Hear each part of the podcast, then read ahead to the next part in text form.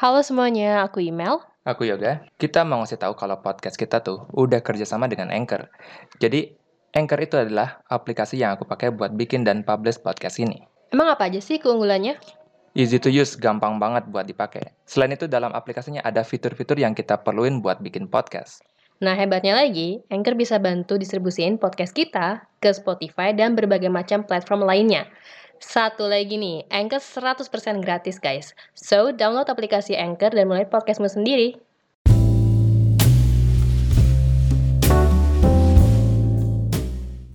Oke, akhirnya kita podcast lagi nih. Halo semuanya, kembali lagi di sebuah podcast filsafat ya akhirnya. Yes, akhirnya kelar juga ya nulis uh, episode yang baru ini. Uh, sorry ya, soalnya lagi banyak tugas bikin esai. Anak kuliahan banget sih, masnya. Ya, begitulah ya. Oke, dan sejak ngomongin Adam Smith di episode kemarin, mulai banyak gitu ya, orang yang request pemikiran kubu seberangnya gitu. Tapi gimana ya, kayaknya aku nggak bakal bikin episode itu. Emang kenapa? Kayaknya pada request filsuf ini, filsuf itu deh, tapi kamunya kayak ya bodo amat gitu, nggak peduli sama requestan orang, apa gimana? Yang ya, itu satu enggak ada yang maksudnya. Karena aku emang buat apa yang aku mau buat aja gitu kan. Kedua aku percaya gitu ya. Ya mungkin salah tapi menurutku ketika banyak orang request tokoh filsuf tertentu misalnya orang itu sebenarnya udah tahu gitu ya pemikirannya seperti apa dia udah tahu gitu. Hanya pengen dengar ulang di di podcast ini aja. Mungkin mau ngelihat pemikiran filsuf tersebut dari angle yang berbeda mungkin tapi menurutku bakal jadinya sama aja sih. Uh, jadi maksudmu tuh kayak mereka tuh cuma pengen denger filsuf yang mereka suka yang mereka tahu aja gitu? Iya dan menurutku itu nggak sesuai dengan esensi kita belajar filsafat itu. Yakni melihat sesuatu dari berbagai sudut pandang gitu ya ngelihat ide-ide filsuf saling berseberangan ya. Dan para pemikir ini gitu ya berharap dari pertarungan ide-ide pemikiran ini itulah yang mampu gitu ya mendekatkan kita kepada kebenaran. Tapi kan kalau kayak gitu ya jadinya kan agak random gitu nggak sih podcast kita nggak ada ininya patokannya. Iya sih, harus diakui kalau podcast nih adalah kurikulum sekolah gitu ya. Pasti jadi ngebingungin buat siswanya. Ya tapi orang juga harus ingat gitu ya, pada akhirnya podcast ini juga cuma sebuah show gitu ya. Pertunjukan untuk menghibur aja. Aku nggak mau gitu ya podcast ini kayak apa ya ngeklaim isinya daging gitu ya. Atau podcast buat orang pintar gitu. Tapi kalau ada yang ngerasa ada manfaatnya ya syukur aja gitu ya. Aku nggak maksa podcast ini jadi sumber kebenaran gitu. Ya walaupun isinya random dan nggak sesuai cara mengajar filsafat yang biasanya gitu ya. Tapi ya aku percaya gitu ya yang kalian yang dengerin ini bisa lah connect the dot gitu ya dari random-random episode ini. Iya, apalagi ngeliat draft RKHUP ya, yang ngomongin pelarangan penyebaran paham yang tidak sesuai dengan Pancasila. Dan banyak yang request ya, you know lah itu. Oke nih, mending bahas yang lain aja deh. Nah, makanya ngomongin topik lain aja gitu ya. Jadi untuk jadi untuk ngerti gitu ya apa yang ingin aku bahas di episode ini, kita perlu balik lagi nih.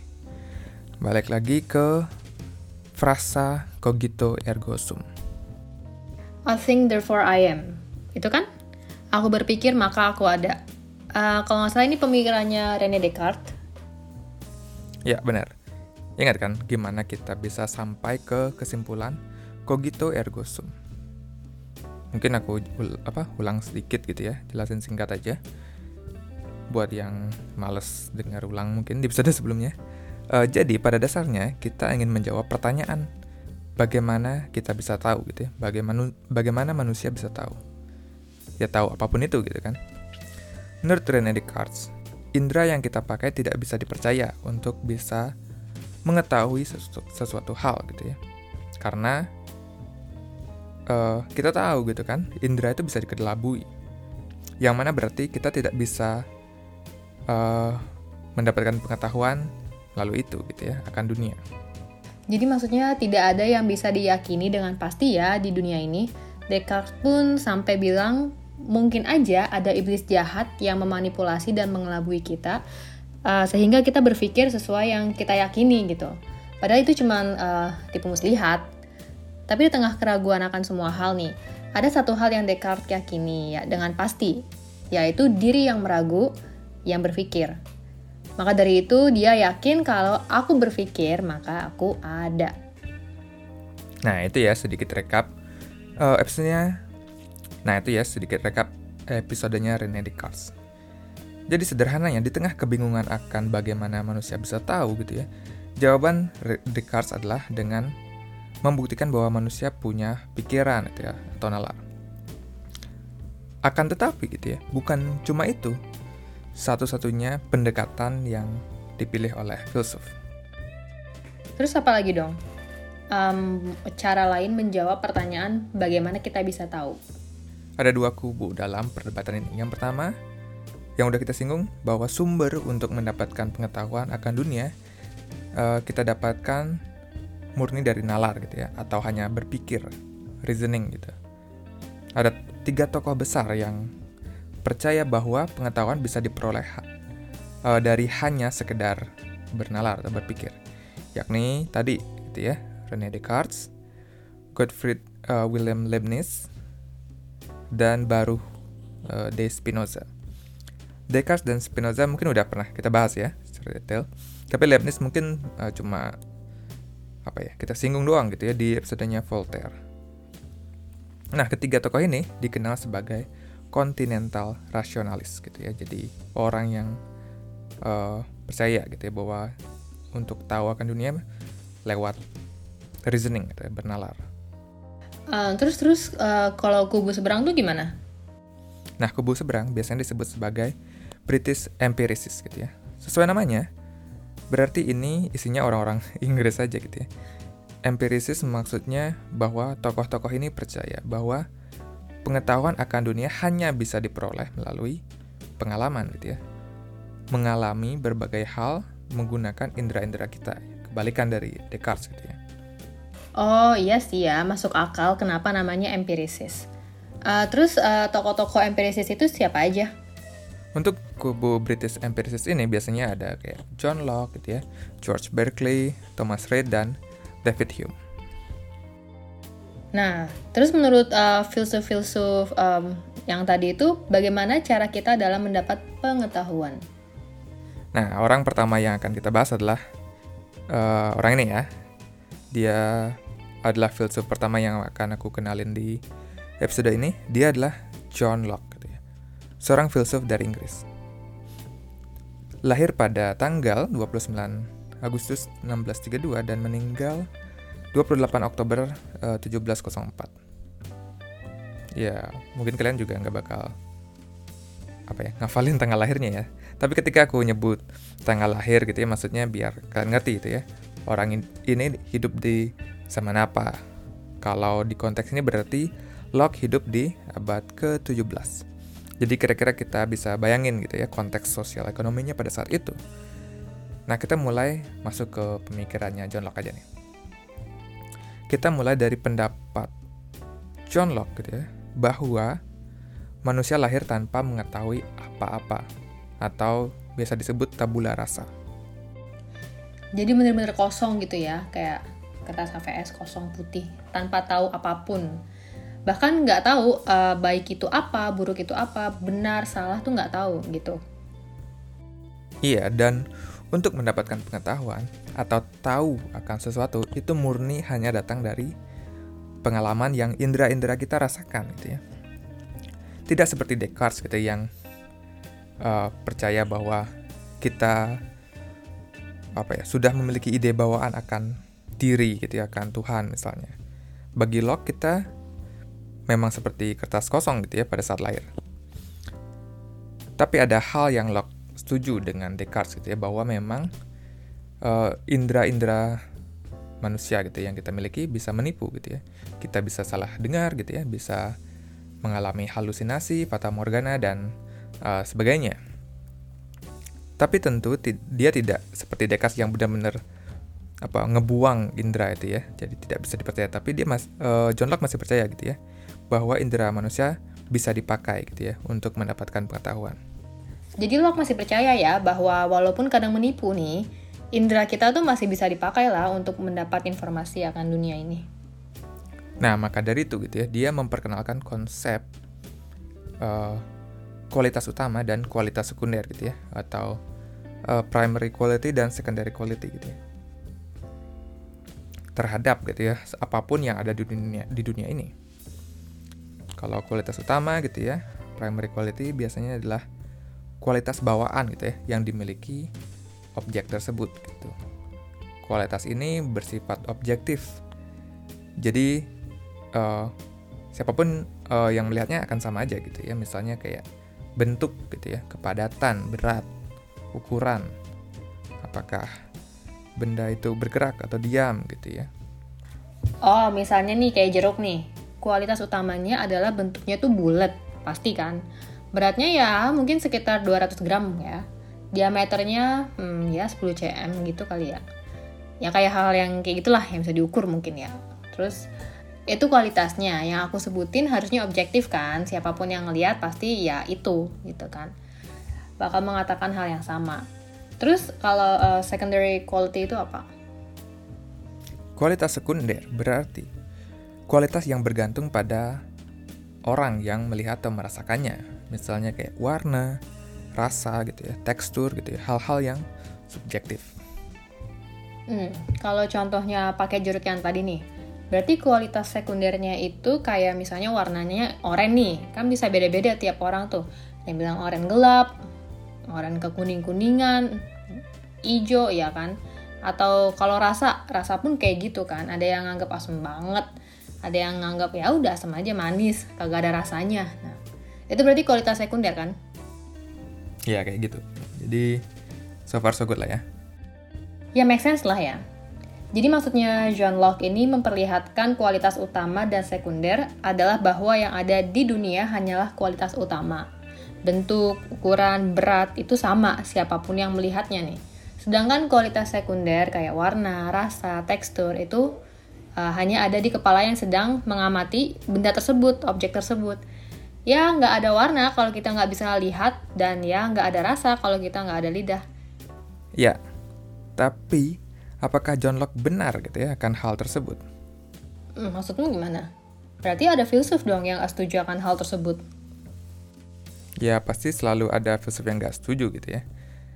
Nah sekarang muncul gitu ya filsuf kedua yang akan kita bahas yakni George Berkeley. Berkeley hampir bisa dikatakan mematahkan argumennya Locke menggunakan logikanya Locke sendiri gitu ya.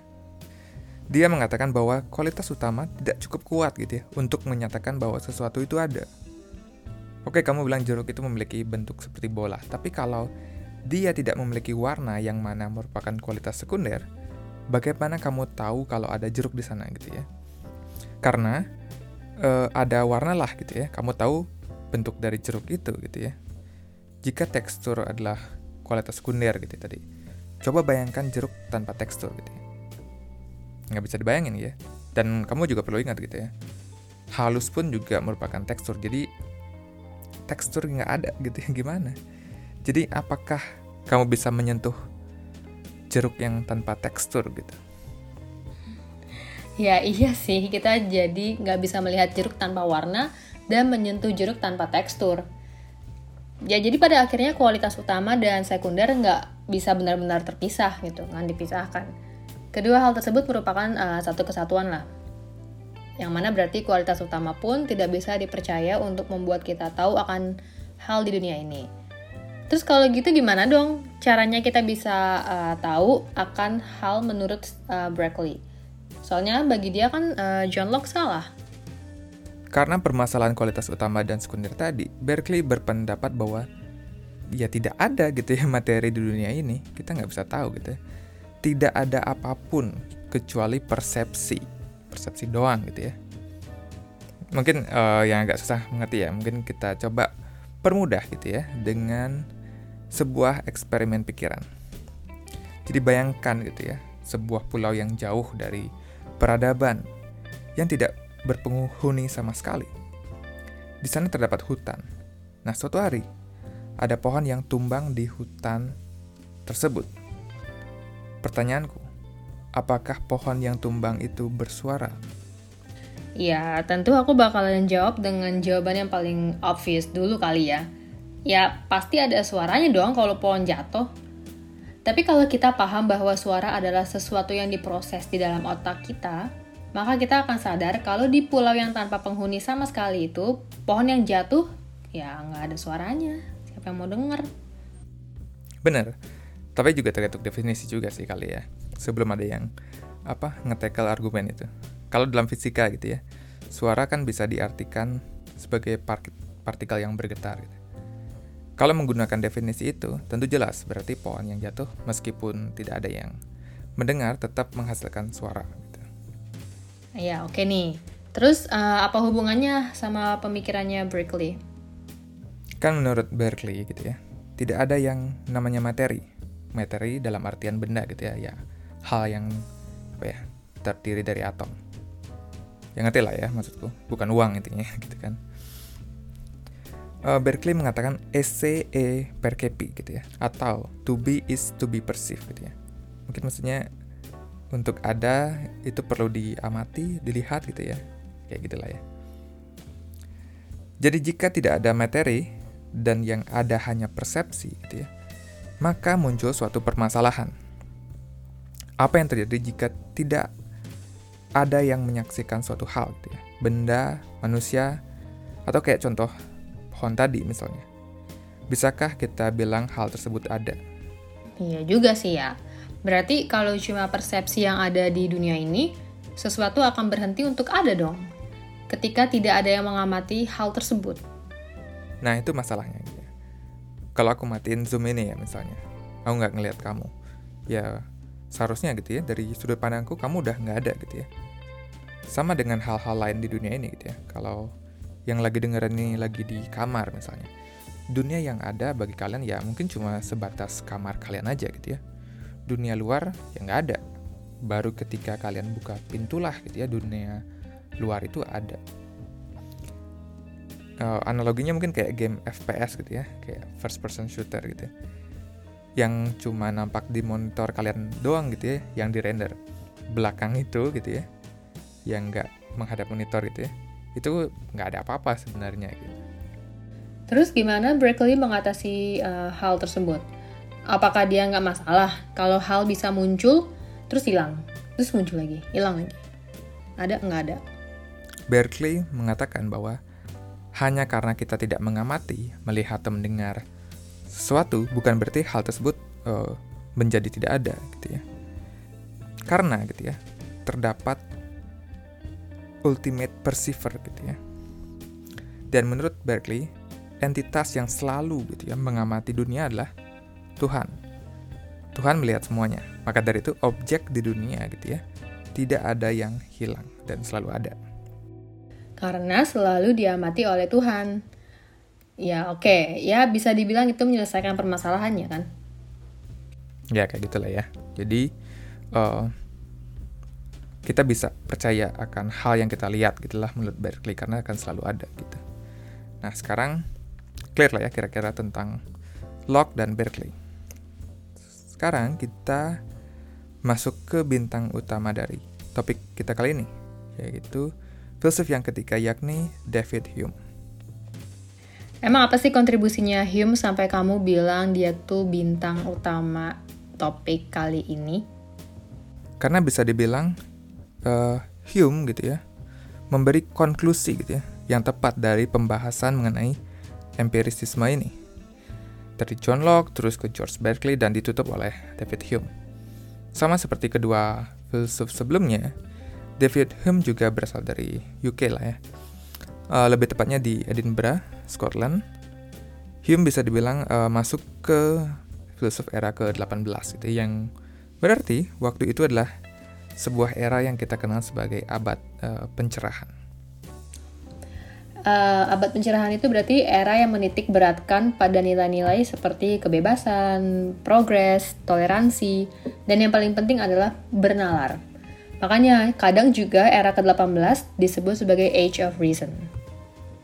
Nah, salah satu yang berkontribusi besar gitu ya pada saat itu adalah yang kita sebut tadi, yaitu John Locke, gitu ya, Berkeley, dan tentunya Hume. David Hume setuju dengan Berkeley bahwa segala isi yang ada di dalam kepala kita atau dalam pikiran kita didapatkan melalui persepsi dari indera-indera kita.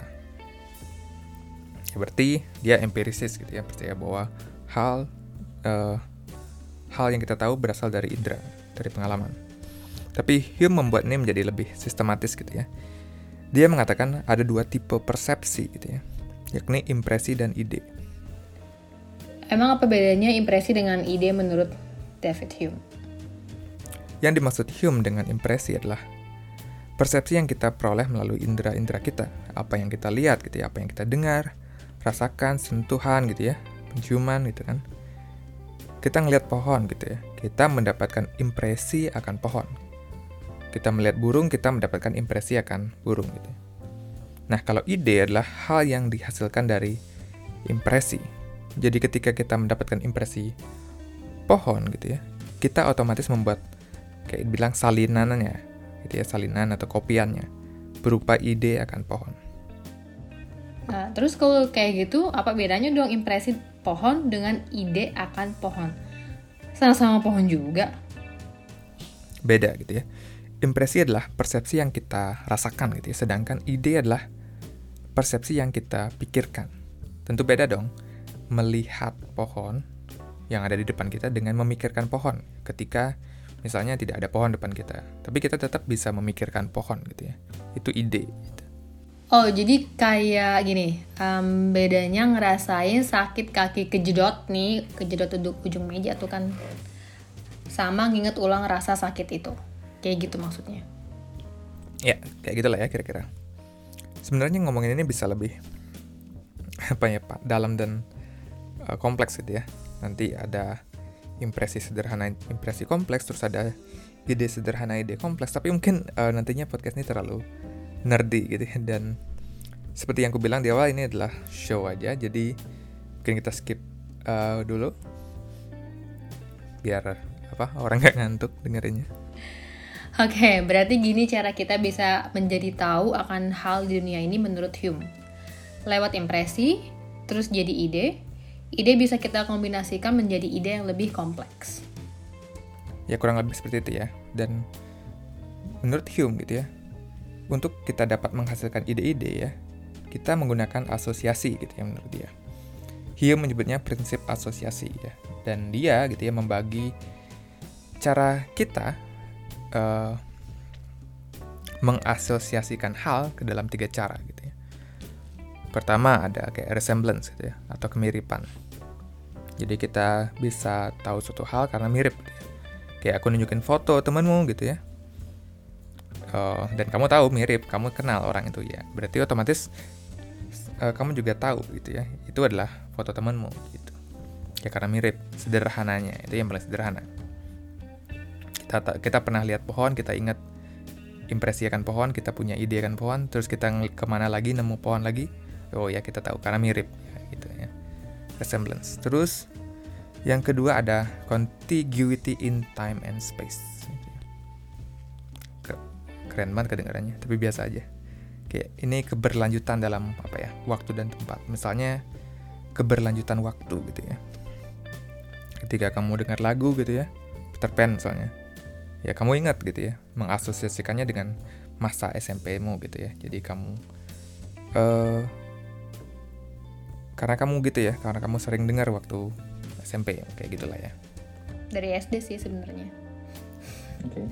karena lintas waktu ya jadinya ya dan untuk kalau keberlanjutan tempat contohnya kayak mikirin Bali terus kamu bisa mengasosiasikannya dengan tempat-tempat lain kayak Kuta, Sanur gitu ya karena secara tempat ya Sanur dan Kuta kan ada di Bali gitu ya. Dan terakhir uh, yang pan penting gitu ya, yaitu sebab akibat. Seperti namanya, kita tahu kalau kayak menaruh kettle yang berisi air di atas kompor gitu ya, bisa memanaskan air gitu ya. Siang nanti akan berganti malam gitu ya. Atau kayak makanan kalau dibiarkan di tempat terbuka bisa menjadi cepat busuk gitu. Sebab akibat. Oke, tadi uh, penjelasannya cukup panjang sih ya Terus apa dong? Ya mungkin gimana ya? Sekarang cuma kayak sekedar lewat aja ya. Tapi diingat-ingat aja dulu, terutama yang tentang kausalitas tadi, yang tentang sebab akibat. Next gitu ya. Kita akan bedah lebih jauh pandangannya Hume mengenai ini. Tapi sekarang kita harusnya mulai paham gitu ya dengan cara kita memperoleh pengetahuan menurut uh, Hume, yakni melalui impresi dan ide. Sekarang kita akan uh, lanjut gitu ya, mempertanyakan hal yang uh, bisa dibilang gitu ya dilewatkan oleh Descartes, Locke, dan Berkeley, sedangkan Hume sadar gitu ya akan hal ini.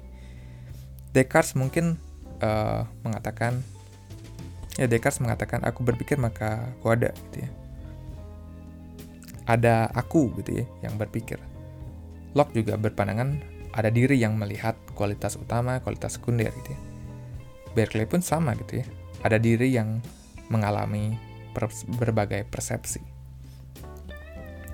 tapi Hume gitu ya mempertanyakan ini lebih jauh ke belakang lagi gitu ya apakah benar-benar ada si aku itu gitu ya.